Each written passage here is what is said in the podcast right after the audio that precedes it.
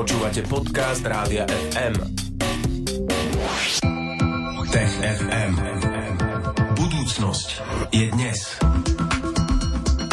No a s pravidelným Tech FM prichádza aj pravidelný a obvyklý hlas človeka, ktorý vás ňou sprevádza, teda hlas Tomáša Prokopčáka. Tomáš, nazdar. Ahoj.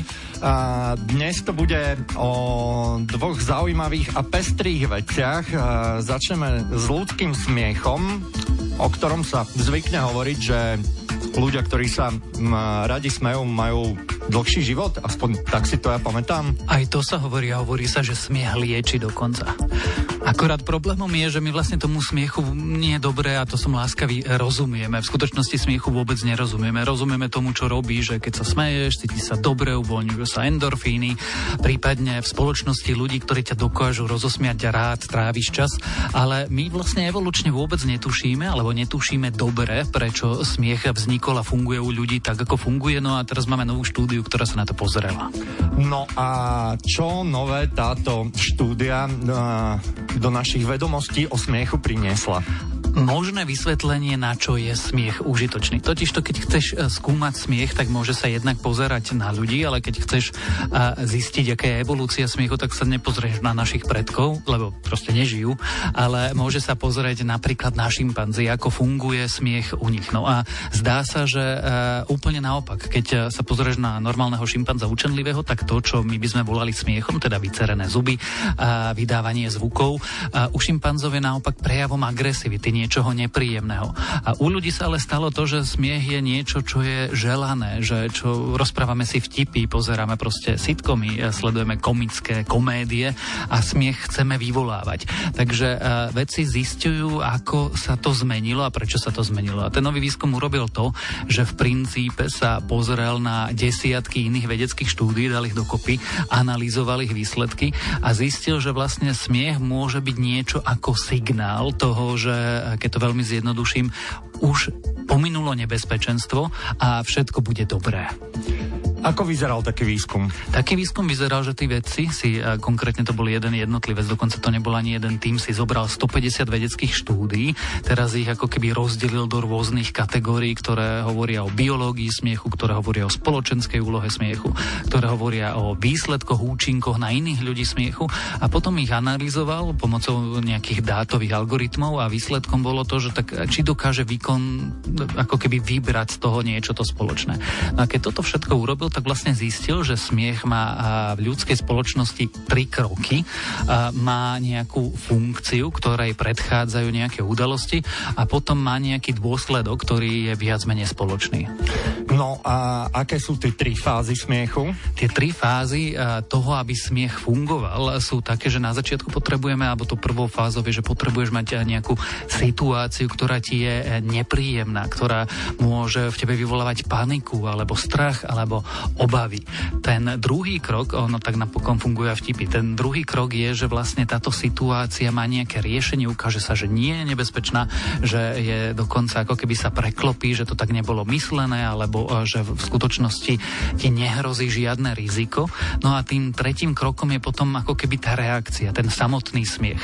No a podľa tejto novej štúdie tá reakcia, ten samotný smiech je niečo ako, čo by sme povedali, signál alebo siréna, ktorá tomu okoliu oznamuje, že vlastne to, čo v tom prvom kroku vyzeralo nebezpečné, v skutočnosti vôbec nebezpečné nie je, všetko je v poriadku a môžeme fungovať ďalej, pretože sme v bezpečí. No a tieto tri fázy, ktoré si opísal, vlastne opisujú priebeh toho smiechu, ale uh, vyplýva z toho uh, aj niečo do budúcnosti, alebo ako by som to povedal? Vyplýva z toho do budúcnosti minimálne to, že ak to platí, tak uh, máme návod, ako postaviť vtip, ale okrem toho uh, jednak môžeme rozumieť, aké podmienky musia byť splnené, aké podmienky potom pokračujú a aké dôsledky nasledujú, keď je niečo smiešne. Pretože uh, minimálne ten výskum pomáha pochopiť to, prečo reagujeme v niektorých situáciách, ako reagujeme, prečo niektorí uh, ľudia v tých istých situáciách môžu reagovať útekovo alebo strachovo alebo agresívne a iní ľudia sa na nich napríklad smejú. No a aby sme toto pochopili, tak potrebujeme pochopiť tie mechanizmy, ktoré máme v hlavách. No a tento výskum o malý kúsok nám pomáha ako keby pochopiť, že čo sa deje a prečo reagujeme napríklad tým smiechom. No, človek by povedal, eh, že je to čisto teória, ale žijeme v dobe, eh, ktorej si toho smiechu neužijeme veľa, tak eh, dúfam, že to pomôže minimálne k tomu, aby sme mali čoraz viac a viac dôvodov na to, aby sme sa zasmiali.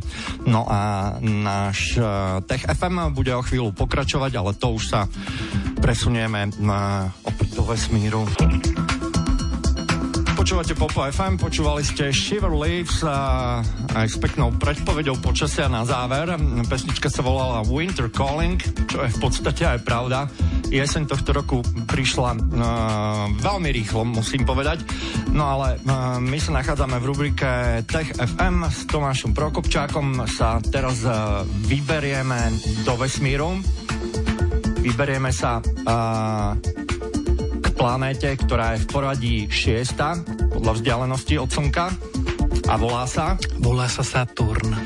A Saturn má uh, jeden alebo viacero mesiacov? Veľa, veľa. Saturn má veľa mesiacov a my sa vyberieme na šiestý najväčší mesiac Saturna na Enceladus. A na ňom by vraj mohli byť známky života. Na ňom by uh, teoreticky mohol byť život, pretože prišla alebo vyšla teraz, teraz nová štúdia, ktorá hovorí, že vlastne tie podmienky uh, uh, na to, aby život mohol byť, uh, by mohli byť na Encelade splnené, pretože zdá sa, že sú tam všetky chemické prvky, alebo by mohli byť všetky chemické prvky, ktoré potrebujeme na život u nás na Zemi. A keďže my vieme, kde sú možnosti, tam život príde, tak sa domnievame, že nie je rozumný dôvod predpoklada, prečo by tam nemohol byť. A prečo vlastne pátrame po telesách s tečúcou vodou? Lebo sme zvedaví, ale e, v skutočnosti preto, že život tak, ako ho poznáme, potrebuje vodu v kvapalnom skupenstve. Voda totiž v kvapalnom skupenstve e, funguje ako nosič, ako mm, katalizátor chemických reakcií a, a dnes vieme, že kde je tečúca voda, tam skôr či neskôr je život. Teda hovoríme o Zemi, pretože máme presne jednu vzorku a žiadnu inú poriadne nepoznáme.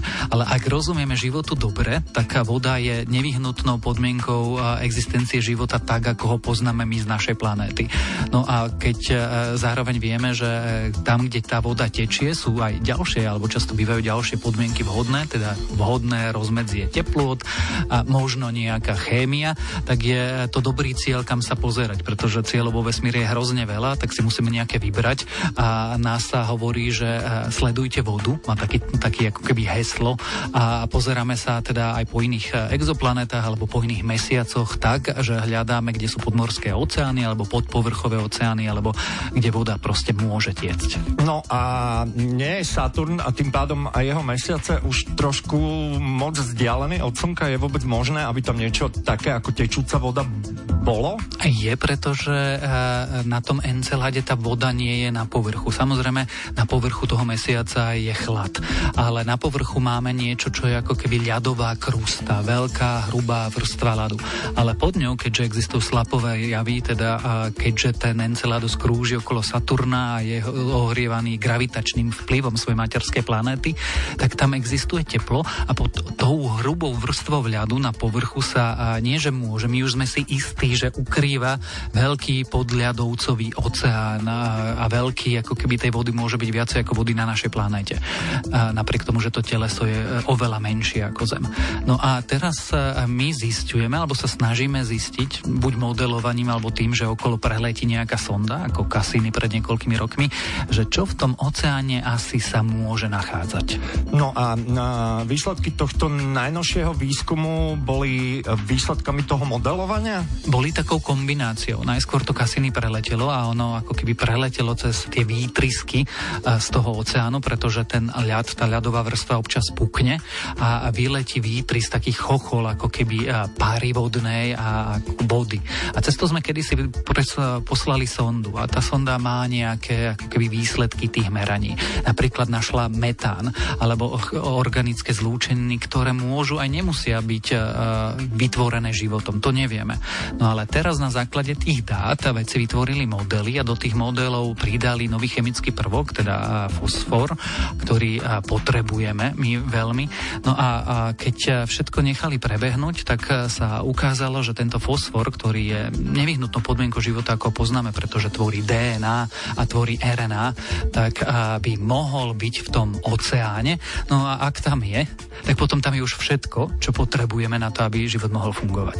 A toto všetko vieme vďaka uh, tej sonde, alebo k tomu tak trošku už uh, vie prispieť aj, aj nový foťáčik, ktorý má na vo vesmíre? Nie, ten, ten James Webb tomu a... nevie vôbec prispieť. A on teda vie prispieť inak, ale nie pri Encelade.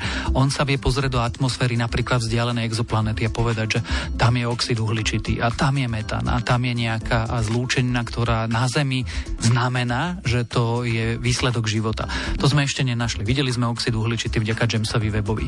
Ale Enceladus je proste e, ľadový, povrchovo ľadový mesiac a tam James Webb nepovie nič, pretože nemá nič také, čo by sme mohli nazvať e, atmosférou tak, ako ju poznáme zo Zeme. On samozrejme nejakú atmosféru má práve z tej vodnej páry, ktorá ako keby vytriskuje, potom uniká do kozmu, ale uh, nie, nie, James Webb k tomuto nepomohol. Pomohla Cassini, sonda, ktorá okolo Saturnu krúžila a dnes už vlastne neexistuje, lebo narazila do Saturna. No a potom pomohlo uh, modelovanie a teda simulácie túto na počítačoch na Zemi, ktoré sa pozreli, ako by tá chémia mohla fungovať, aby bola udržateľná. No a výsledkom tých simulácií je, že nie je žiaden dôvod rozumný domnievať sa, že by tam niečo mohlo chýbať. No a výsledkom týchto simulácií bude to, že uh, sa napríklad NASA rozhodne tam vyslať ďalšiu sondu, alebo uh, je nejako fyzicky možné zistiť, alebo si byť istý, že tam tá voda je?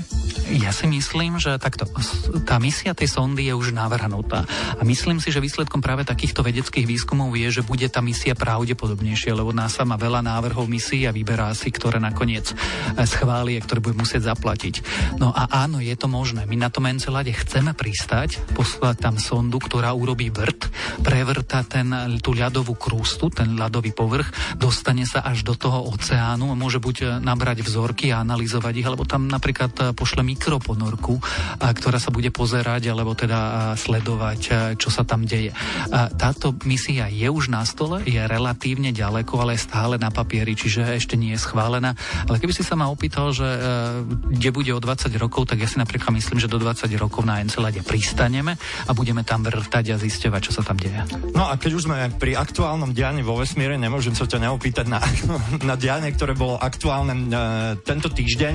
Uh, mnohí z nás sme uh, obetovali hodiny spánku na to, aby sme videli uh, zásah meteoritu uh, sondou, alebo ako by som to... Bola to sonda vlastne, Áno, áno, sonda narazila do planetky Dimorphos. Uh, výsledky budeme vedieť O dlhé mesiace? Nie, nie, v priebehu pár dní až týždňov. Totiž to výhodou je to, že vlastne Dimorphos krúži okolo svojho otca, alebo teda v skutočnosti je to dvojplanetková sústava. A, a Dimorphos bol ten menší, čiže predtým obehol tu svoje materské teleso, alebo to väčšie teleso za 11 hodín a vlastne my sme si ho vybrali preto, že veľmi rýchlo vieme zistiť, či sme zmenili jeho dráhu. A práve vďaka tomu, že nemusíme čakať, kým obkruží okolo Slnka, ale obkruží okolo toho svojho vedľajšieho telesa. Čiže to vieme sledovať rýchlo. Teraz sa všetky teleskopy sa, alebo mnohé teleskopy sa pozerajú tým smerom a podľa mňa v priebehu dní na najvyš dvoch, troch týždňov budeme mať výsledky nie či, ale okolko sme zmenili tú dráhu. A, ak sa dobre pamätám, a, ide o teleso veľkosti pyramídy, do ktorého narazilo teleso veľkosti chladničky. Mm-hmm, presne a, tak. Teleso veľkosti pyramídy by už asi vedelo na Zemi spraviť veľký neporiadok. O, veľký neporiadok. Keby uh, narazilo sa sem do Bratislavy, tak by sme mali akože kráter v kilometroch, aby toto úplne zrovnalo so zemou. Úplne. Tomáš Prokopčák, TFM. O týždeň tu bude opäť, už teraz sa tešíme a ďakujeme opäť za ďalšie zaujímavé informácie. Ahoj. Ahoj, ahoj. Tech FM. Budúcnosť je dnes. Stream, živé vysielanie a playlisty nájdete na www.radiofm.sk.